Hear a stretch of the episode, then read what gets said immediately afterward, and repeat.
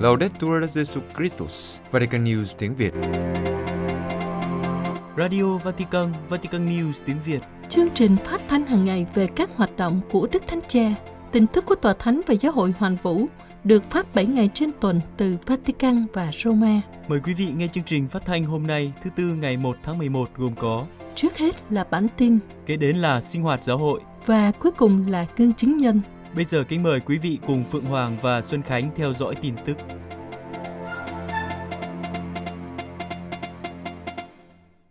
Video ý cầu nguyện của Đức Thánh Cha trong tháng 11 cầu cho Đức Giáo Hoàng. Vatican, trong video ý cầu nguyện trong tháng 11 được mạng lưới cầu nguyện toàn cầu của Đức Giáo Hoàng phổ biến ngày 31 tháng 10, Đức Thánh Cha nói rằng Ngài cần lời cầu nguyện của các tín hữu để thực thi sứ vụ của Ngài. Ngài mở đầu với lời cầu xin, xin hãy cầu tin Chúa chúc lành cho tôi. Đức Thánh Cha cần lời cầu nguyện bởi vì như Ngài chia sẻ, lời cầu nguyện của anh chị em mang lại sức mạnh cho tôi, giúp tôi phân định và đồng hành cùng giáo hội qua việc lắng nghe thần khí. Trong video, những hình ảnh đi kèm với lời của Đức Thánh Cha cho thấy những câu chuyện trong triều giáo hoàng của Ngài. Bên cạnh những giây phút được biết đến nhiều nhất, như khi được bầu làm giáo hoàng, là những giây phút hầu như chưa được biết đến, bao gồm những vòng tay ôm và những lời cầu nguyện ở những nơi khác nhau trên thế giới. Những hình ảnh này được nối kết với nhau bởi phẩm tính con người cao cả và lôi cuốn của Ngài. Đức Thánh Cha chia sẻ rằng khi trở thành giáo hoàng không có nghĩa là Ngài không còn là con người. Trái lại, Ngài trở nên con người hơn mỗi ngày với sự thánh thiện và tín trung của dân Chúa. Là giáo hoàng cũng trải qua một tiến trình, vì ấy nhận thức được ý nghĩa của việc trở thành một mục tử. Và trong quá trình này, giáo hoàng học cách trở nên bác ái hơn, nhân hậu hơn và trên hết là kiên nhẫn hơn, như Thiên Chúa là cha của chúng ta, đấng rất kiên nhẫn. Tôi có thể hình dung rằng vào đầu triều đại giáo hoàng của mình, tất cả các giáo hoàng đều có cảm giác lo lắng và e ngại khi biết rằng mình sẽ bị phán xét một cách nghiêm khắc. Vì Thiên Chúa sẽ đòi buộc chúng tôi, những giám mục, phải đưa ra một giáo huấn đạo đức. Đức Thánh Cha xin các tín hữu phán xét Ngài cách nhân từ và cầu nguyện để Đức Giáo Hoàng, dù Ngài là ai, có thể nhận được sự giúp đỡ của Chúa Thánh Thần để các Ngài có thể vâng theo sự trợ lực ấy và Đức Thánh Cha mời gọi cầu nguyện. Chúng ta cùng cầu nguyện cho giáo hoàng để trong khi thi hành sứ mạng của mình, Ngài có thể tiếp tục đồng hành trong đức tin với đàn chiên được Chúa Giêsu ủy thác, luôn luôn với sự trợ giúp của Chúa Thánh Thần. Ý cầu nguyện của Đức Thánh Cha trong tháng 11 này rất ý nghĩa vì ngay từ đầu triều giáo hoàng, Ngài đã không ngừng cầu xin mọi người cầu nguyện cho Ngài, cho những thách đố mà nhân loại đang gặp phải, cũng như cho sứ vụ của giáo hội. Ngài kết thúc video với câu nói thường lệ và xin anh chị em vui lòng cầu nguyện cho tôi. Đức Thánh Cha ca ngợi lòng can đảm của những phụ nữ tham gia mạng lưới chống mafia.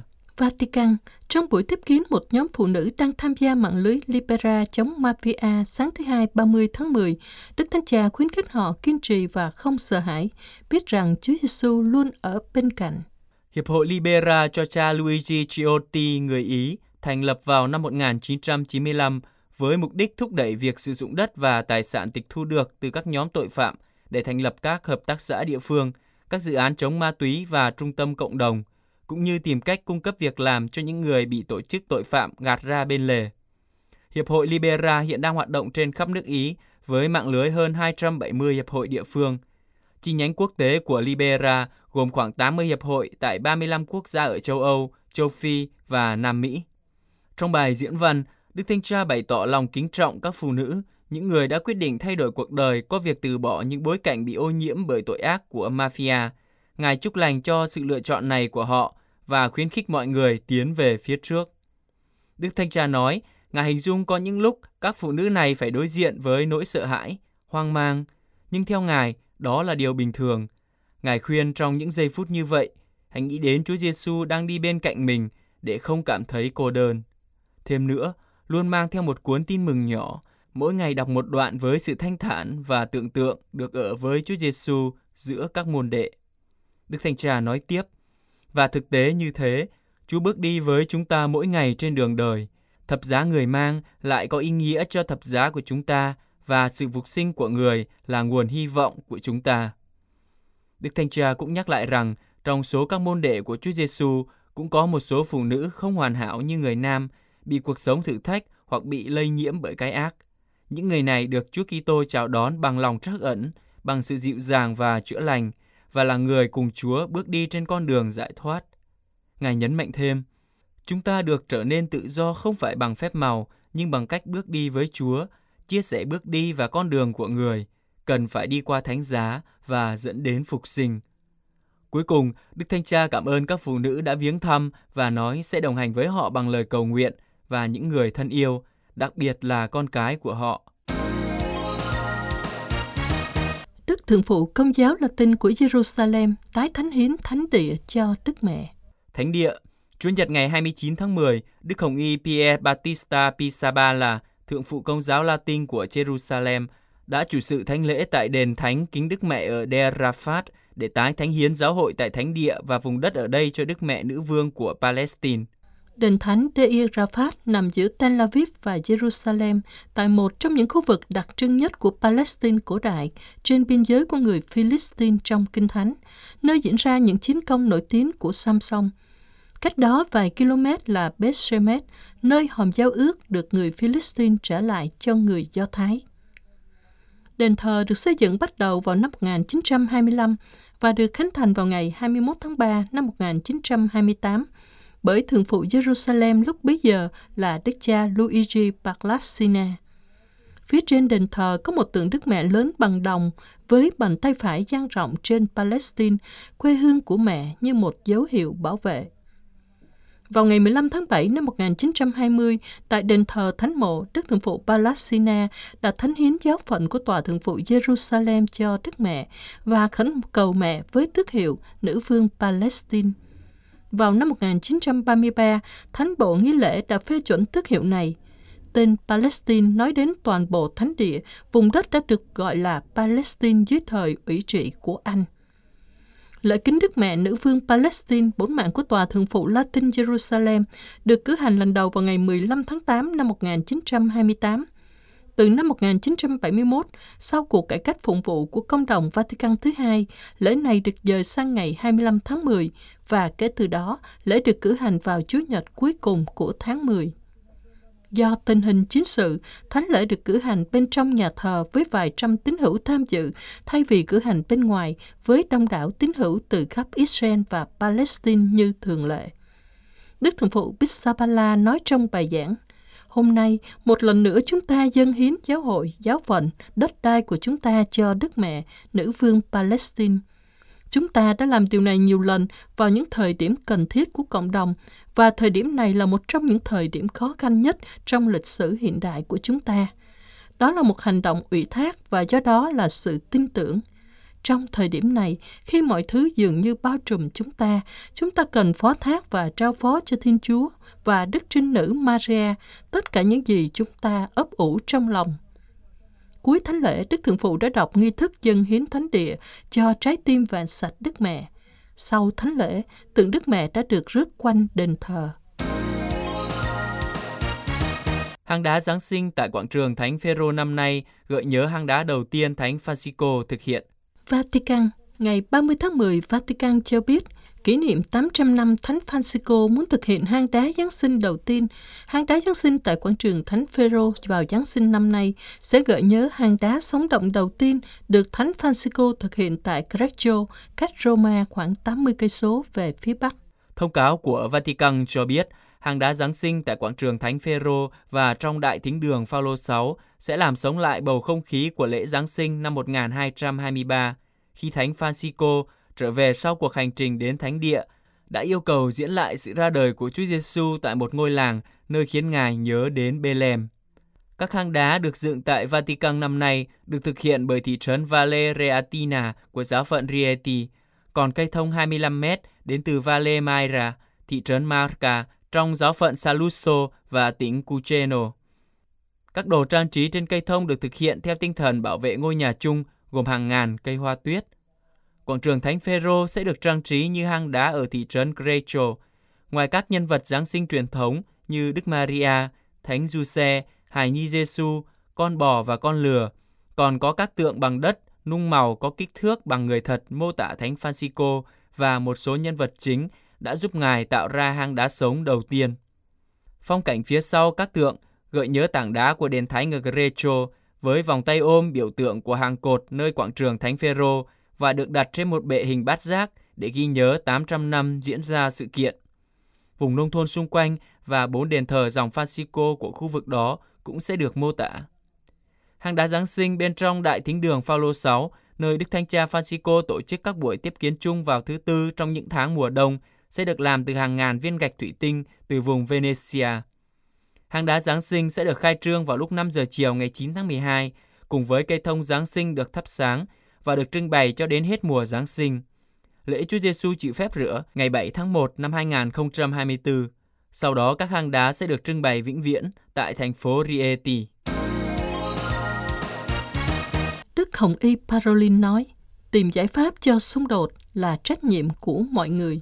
Vatican trong sứ điệp video gửi đến Hội nghị Kế hoạch Hòa bình cho Ukraine diễn ra tại Manta vào ngày 28 và 29 tháng 10, Đức Hồng Y Quốc vụ Khanh Pietro Parolin lặp lại rằng vũ khí không giải quyết được xung đột và tìm giải pháp cho xung đột là trách nhiệm của mọi người. Về việc hội nghị được tổ chức trên đảo với sự tham dự của 65 quốc gia, Đức Hồng Y Parolin nhận xét đó là một dấu hiệu nỗ lực đáng khen ngợi đã được thể hiện trong nhiều cuộc họp kể từ khi đề xuất tổ chức một cuộc họp ở Manta được trình lên G20 vào giữa tháng 11 năm ngoái.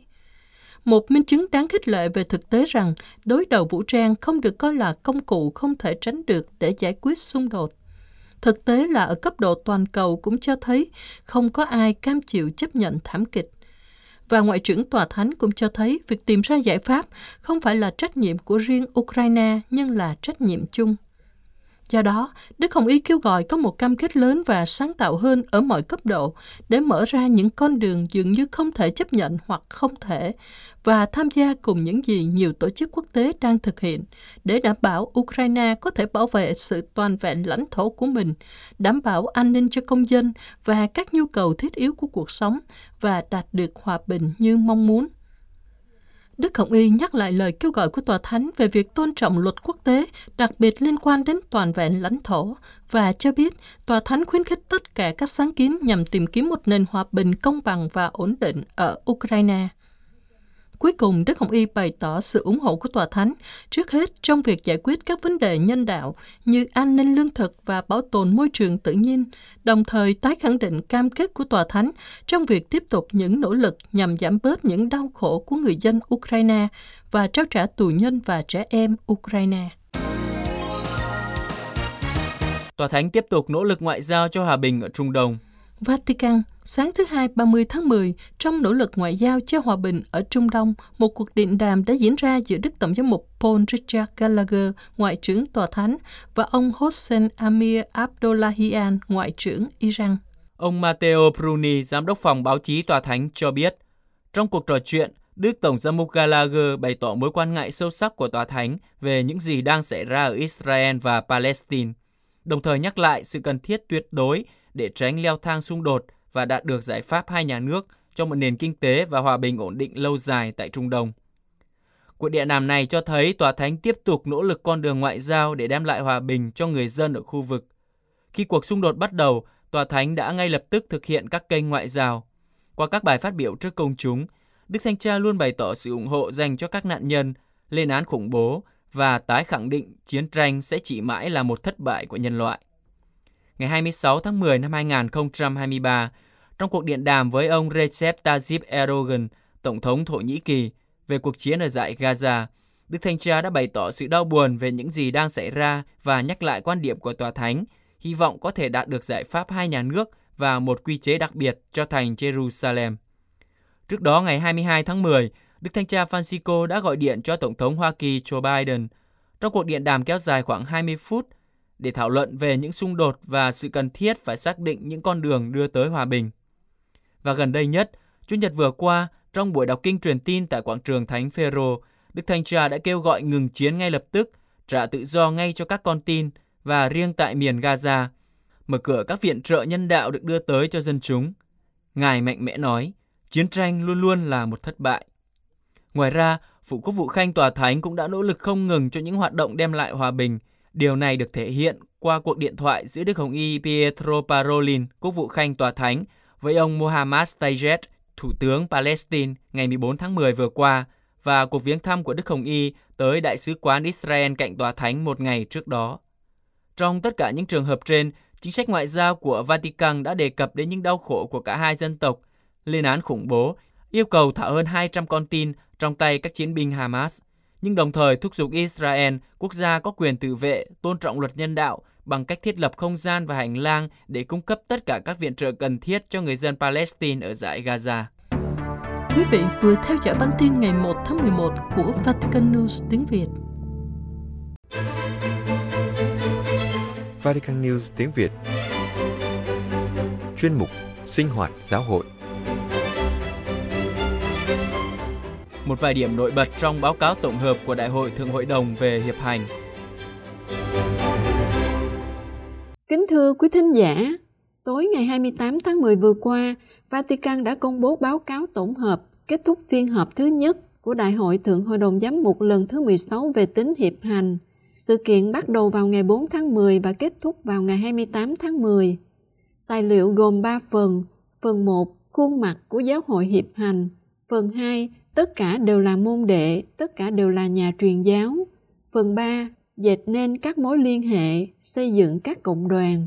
Tài liệu bao gồm những suy tư và đề xuất về 20 chủ đề, từ đề tài hiệp hành đến tầm quan trọng của người nghèo và người di cư, từ vai trò của phụ nữ và giáo dân đến thừa tác vụ của các giám mục, chức linh mục và phó tế, từ đại kết, vấn đề lạm dụng đến sứ mạng kỹ thuật số, vân vân. Đại hội đã lắng nghe tất cả và đào sâu mọi vấn đề, không chỉ dừng lại ở bề ngoài, ngay cả những vấn đề gây tranh cãi nhất. Như trong thư gửi dân chúa, Đại hội Thượng Hội đồng tái khẳng định sự cởi mở lắng nghe và đồng hành với tất cả mọi người, kể cả những người bị lạm dụng và tổn thương trong giáo hội, trên hành trình dài sẽ đi hướng đến hòa giải và công lý. Đại hội yêu cầu đối mặt với những điều kiện cơ cấu đã tiếp tay cho sự lạm dụng đó và thực hiện những cử chỉ sám hối cụ thể.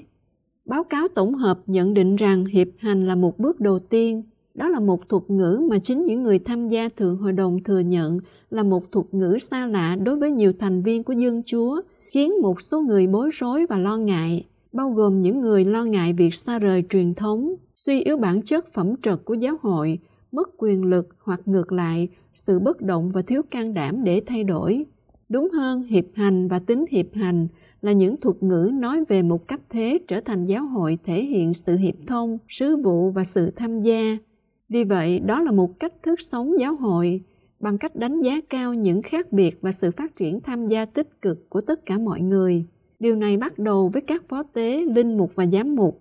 Một giáo hội hiệp hành không thể hoạt động nếu không cần tiếng nói của họ. Chúng ta cần hiểu những lý do khiến một số người trong số họ chống lại tính hiệp hành. Tài liệu tiếp tục giải thích rằng tính hiệp hành đi đôi với sứ vụ. Do đó, điều cần thiết là các cộng đồng Kitô hữu phải chia sẻ tình huynh đệ với tín đồ của các cộng đồng tôn giáo, tín ngưỡng và văn hóa khác bằng cách một mặt tránh nguy cơ tự quy về mình và tự bảo vệ mình và mặt khác tránh nguy cơ mất căn tính. Trong phong cách một vụ mới này, đối với nhiều người, điều quan trọng là phải làm cho ngôn ngữ phụng vụ trở nên dễ tiếp cận hơn với các tín hữu và được thể hiện nhiều hơn trong sự đa dạng của các nền văn hóa. Báo cáo rằng một chỗ rộng lớn nói về người nghèo. Những người xin giáo hội tình yêu thương được hiểu là tôn trọng, chấp nhận và nhìn nhận. Đối với giáo hội, việc lựa chọn người nghèo và những người ở bên lề xã hội là một phạm trù thần học trước khi trở thành một phạm trù văn hóa, xã hội học, chính trị hoặc triết học. Đồng thời, xác định người nghèo cũng là những người di cư, những người bản địa, nạn nhân của bạo lực và lạm dụng, đặc biệt là phụ nữ, hoặc phân biệt chủng tộc và buôn người, người nghiện ngập, các nhóm thiểu số, người già bị bỏ rơi và công nhân bị bóc lột. Trong số những người dễ bị tổn thương nhất trong số những người bị tổn thương, những người cần được bân vực không ngừng là các thai nhi trong lòng mẹ và mẹ của các em. Tài liệu nói rằng đại hội nghe thấy tiếng kêu của những người nghèo mới, hậu quả của chiến tranh và khủng bố, cũng như các hệ thống kinh tế và chính trị tham nhũng. Giáo hội được kêu gọi dấn thân lên án công khai những bất công do các cá nhân, chính phủ và công ty gây ra, cũng như dấn thân tích cực vào chính trị, các hiệp hội, công đoàn, phong trào quần chúng. Đồng thời, không thể bỏ qua hoạt động vững chắc của giáo hội trong lĩnh vực giáo dục, y tế và trợ giúp xã hội, không có bất kỳ sự phân biệt đối xử hay loại trừ bất kỳ ai. Ngoài ra, báo cáo tổng hợp còn tập trung vào những người di cư và tị nạn. Nhiều người trong số họ phải chịu những vết thương của sự mất gốc, chiến tranh và bạo lực. Họ thường trở thành nguồn đổi mới và phong phú cho các cộng đồng chào đón họ và là cơ hội để thiết lập các mối liên kết trực tiếp với giáo hội ở xa về mặt địa lý. Đối mặt với những thái độ ngày càng thù địch với họ, đại hội nói, chúng ta được mời gọi thực hành sự chào đón cởi mở, đồng hành cùng với họ trong việc xây dựng cuộc sống mới và xây dựng sự hiệp thông văn hóa thực sự giữa các dân tộc. Điều cơ bản theo nghĩa này là tôn trọng các truyền thống phụng vụ và thực hành tôn giáo của người di cư, cũng như tôn trọng ngôn ngữ của họ. Ví dụ, một từ truyền giáo, trong bối cảnh việc loan báo tin mừng gắn liền với việc thuộc địa hóa, thậm chí là diệt chủng, chứa đầy những ký ức lịch sử đau thương và cản trở sự hiệp thông ngày nay. Tài liệu nói rõ, việc truyền giáo trong những bối cảnh này đòi hỏi phải thừa nhận những sai lầm đã mắc phải, học cách nhạy cảm đối với những vấn đề này. Trong phần thứ hai, nói về giáo dân và gia đình, tài liệu khẳng định giáo dân nam nữ, những người sống đời thánh hiến và các thừa tác viên được thụ phong đều có phẩm giá như nhau. Xác tín này được nhắc lại một cách mạnh mẽ trong báo cáo tổng hợp, trong đó nhắc lại việc các tín hữu giáo dân ngày càng hiện diện và tích cực phục vụ trong các cộng đồng Kitô hữu như thế nào. Các nhà giáo dục đức tin, các nhà thần học, nhà đào tạo, linh hoạt thiên liêng và giáo lý viên tích cực bảo vệ và quản lý. Những đóng góp của họ là không thể thiếu cho sứ vụ của giáo hội. Do đó, các đặc sủng khác nhau phải được kêu gọi, thừa nhận và đánh giá cao đầy đủ, chứ không được bỏ qua, sử dụng không đúng mức hoặc giáo sĩ hóa. Đặc biệt, tài liệu nói về vai trò của phụ nữ trong đời sống và sứ mạng của giáo hội. Giáo hội kêu gọi dấn thân mạnh mẽ để đồng hành và hiểu biết phụ nữ trong mọi khía cạnh của đời sống họ, kể cả các khía cạnh mục vụ và biết tích. Tài liệu nói rằng phụ nữ đòi công lý trong các xã hội vẫn còn bị đánh dấu bởi bạo lực và tình dục, bất bình đẳng kinh tế và xu hướng coi họ như đồ vật. Việc đồng hành mục vụ và thăng tiến phụ nữ phải đi đôi với nhau. Nhiều phụ nữ hiện diện tại Thượng Hội đồng bày tỏ lòng biết ơn sâu sắc đối với công việc của các linh mục và giám mục, nhưng cũng nói về một giáo hội gây tổn thương, giáo sĩ trị, một não trạng quá đề cao linh mục và những cách thể hiện quyền lực không phù hợp, tiếp tục làm hoen ố bộ mặt của giáo hội và làm tổn hại đến sự hiệp thông của giáo hội. Cần có một cuộc hoán cải tâm linh sâu sắc như nền tảng cho bất kỳ sự thay đổi cơ cấu có hiệu quả nào. Và đại hội lưu ý rằng chúng tôi mong muốn thúc đẩy một giáo hội trong đó mọi người nam nữ đối thoại với nhau, không có sự lệ thuộc, loại trừ và cạnh tranh. Tài liệu cho biết có nhiều ý kiến khác nhau về việc phụ nữ có thể lãnh nhận chức phó tế. Đối với một số người, điều đó không thể chấp nhận được vì họ coi đó là sự gián đoạn với truyền thống. Đối với những người khác, nó sẽ khôi phục lại tập tục của giáo hội sơ khai. Vẫn còn những người khác coi đó là một phản ứng thích hợp và cần thiết trước những dấu chỉ của thời đại, sẽ tìm thấy tiếng vang trong trái tim của nhiều người đang tìm kiếm nguồn năng lượng và sức sống mới trong giáo hội. Sau đó, có những người lo ngại rằng việc mở chức phó tế cho phụ nữ sẽ kéo theo một sự nhầm lẫn đáng lo ngại về mặt nhân học khi chấp nhận rằng giáo hội sửa đổi theo tinh thần của thời đại. Các nghị vụ của Thượng Hội đồng yêu cầu tiếp tục nghiên cứu thần học và mục vụ về việc phụ nữ lãnh nhận chức phó tế sử dụng các kết quả của các ủy ban do Đức Giáo Hoàng thành lập một cách đặc biệt, cũng như các nghiên cứu thần học, lịch sử và chú giải đã được thực hiện. Nếu có thể, họ nói, kết quả nghiên cứu này sẽ được trình bày tại phiên họp tiếp theo của đại hội. Nhìn vào sự phong phú và đa dạng của các hình thức khác nhau của đời sống thánh hiến, báo cáo cảnh báo chống lại sự cố chấp của một phong cách độc đoán, không có chỗ cho đối thoại, Báo cáo cũng lưu ý rằng các trường hợp lạm dụng dưới nhiều hình thức mà những người trong đời sống tu trì và các thành viên hiệp hội giáo dân, đặc biệt là phụ nữ phải trải qua báo hiệu một vấn đề trong việc thực thi quyền lực và đòi hỏi những can thiệp quyết liệt và thích hợp. Sau đó, báo cáo của đại hội bày tỏ lòng biết ơn đối với các thừa tác viên chức thánh, những người được kêu gọi sống phục vụ dân Chúa trong tinh thần gần gũi với mọi người, chào đón và lắng nghe mọi người, đồng thời vun trồng một nền linh đạo cá nhân sâu sắc và một đời sống cầu nguyện. Báo cáo cảnh báo chống lại nạn giáo sĩ trị, một sự biến dạng của chức linh mục cần được đấu tranh ngay từ những giai đoạn đào tạo sớm nhất bằng cách đảm bảo sự tiếp xúc linh động với người dân và những người gặp khó khăn. Đại hội cũng bày tỏ yêu cầu rằng các chủng viện hoặc các khóa đào tạo ứng viên cho thứ tác vụ phải được liên kết với đời sống hàng ngày của các cộng đoàn để tránh những nguy cơ của chủ nghĩa hình thức và hệ tư tưởng dẫn đến thái độ độc đoán và cản trở sự phát triển ân gọi thực sự. Chủ đề độc thân giáo sĩ đã nhận được những đánh giá khác nhau trong đại hội. Giá trị của nó được mọi người đánh giá cao như một chứng tá ngôn sứ phong phú và sâu sắc về Chúa Kitô.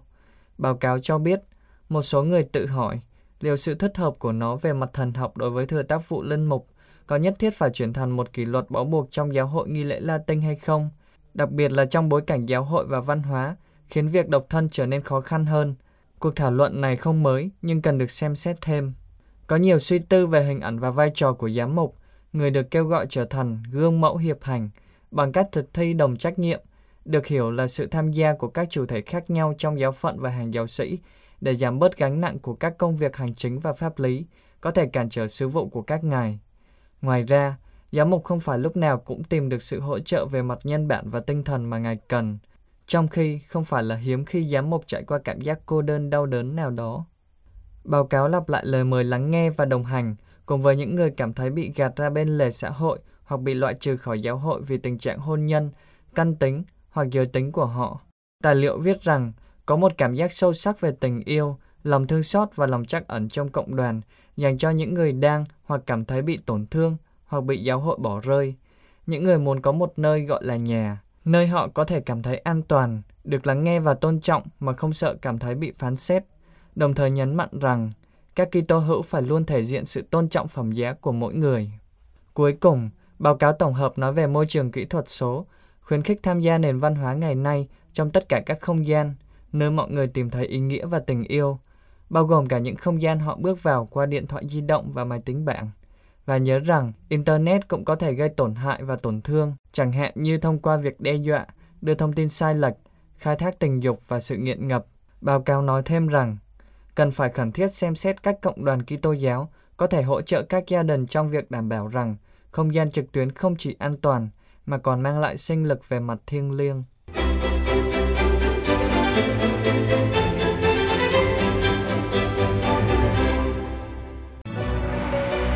Vatican News tiếng Việt. Chuyên mục Gương chứng nhân. 70 năm phục vụ dịch vụ linh mục khẩn cấp ở Argentina. Năm nay, dịch vụ linh mục khẩn cấp ở Buenos Aires, Argentina, kỷ niệm 70 năm phục vụ. Đây là dịp để các thành viên và những người đã nhận được ơn ích của dịch vụ dâng lời tạ ơn Chúa vì những hoạt động bác ái Kitô. 70 năm phục vụ với 25.000 đêm, trong đó có 64.000 bệnh nhân và gia đình được họ đồng hành. Một hoạt động rộng lớn với sự tham gia của các linh mục và giáo dân.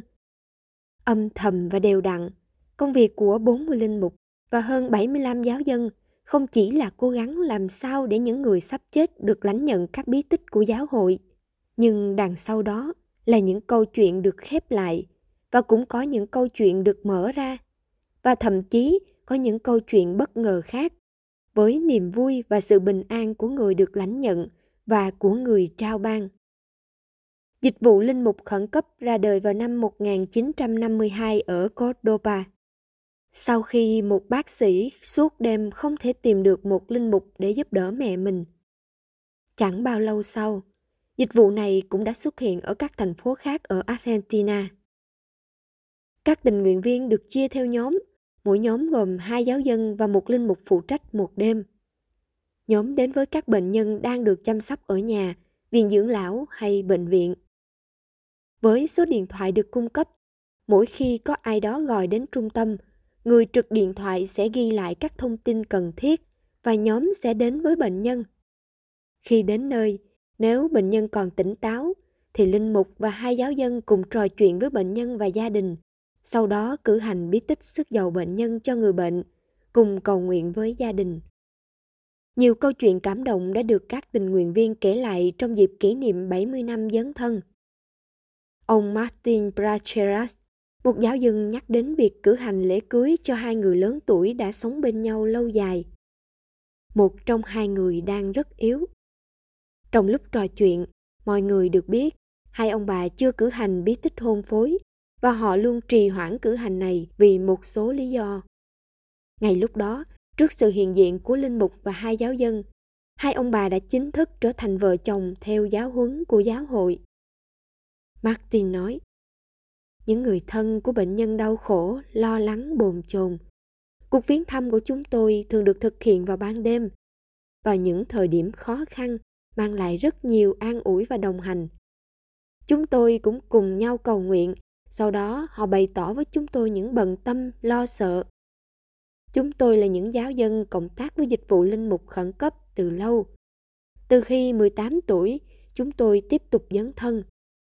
Chúng tôi có nhiều trải nghiệm về lòng thương xót Chúa và sự chữa lành, về ơn trở lại và sự đoàn tụ của các thành viên trong gia đình. Cha Jose Maria Villarino, linh mục của Tổng giáo phận Buenos Aires kể lại những trải nghiệm đến với các bệnh nhân trong đêm mà cha gọi là một giáo hội canh thức suốt đêm. Đặc biệt trong thời đại dịch khi những hạn chế rất nghiêm ngặt được thiết lập. Trước hoàn cảnh này, các linh mục tiếp tục đồng hành với các bệnh nhân bất kể giờ nào. Cha chia sẻ. Khi nhận được một cuộc điện thoại, nhất là vào đêm tối, chúng tôi trả lời bằng những lời cầu nguyện và an ủi. Điều tốt đẹp khi phục vụ là ý thức rằng màn đêm thuộc về Thiên Chúa. Cha giải thích, đêm ấy là một giáo hội đồng hành với Chúa Giêsu đang đau khổ. Là điều được tác giả Thánh Vịnh 42 bày tỏ. Vực thẳm kêu gào vực thẳm. Vực thẳm của lòng thương xót Chúa mời gọi vực thẳm đau khổ. Nỗi đau được chìm trong lòng thương xót Chúa, nghĩa là thánh tâm Chúa Giêsu. Năm 1987, khi đến viếng thăm Cordoba, Thánh giáo hoàng Gioan Phaolô đệ nhị đã nói: Tôi biết nhờ một sáng kiến sinh ra từ thành phố này, dịch vụ linh mục khẩn cấp đầu tiên đã được thành lập. Qua đó, hàng đêm, các linh mục và giáo dân trong sự tỉnh thức chờ đợi sẵn sàng ra đi đáp lại tiếng Chúa Kitô mời gọi đến với các bệnh nhân. Tôi cũng biết mẫu gương đẹp đẽ này đã được nhân lên ở nhiều giáo phận khác ở Argentina. Điều này mang lại cho tôi niềm vui lớn lao và tôi khuyến khích anh chị em tiếp tục nỗ lực tông đồ này. Qua đó, mối quan tâm của giáo hội vốn ngày đêm canh chừng những người con túng thiếu nhất của mình trở nên rõ ràng. Về phần Đức Thánh Cha Francisco, khi phục vụ ở Argentina, Ngài cũng là thành viên của nhóm linh mục này.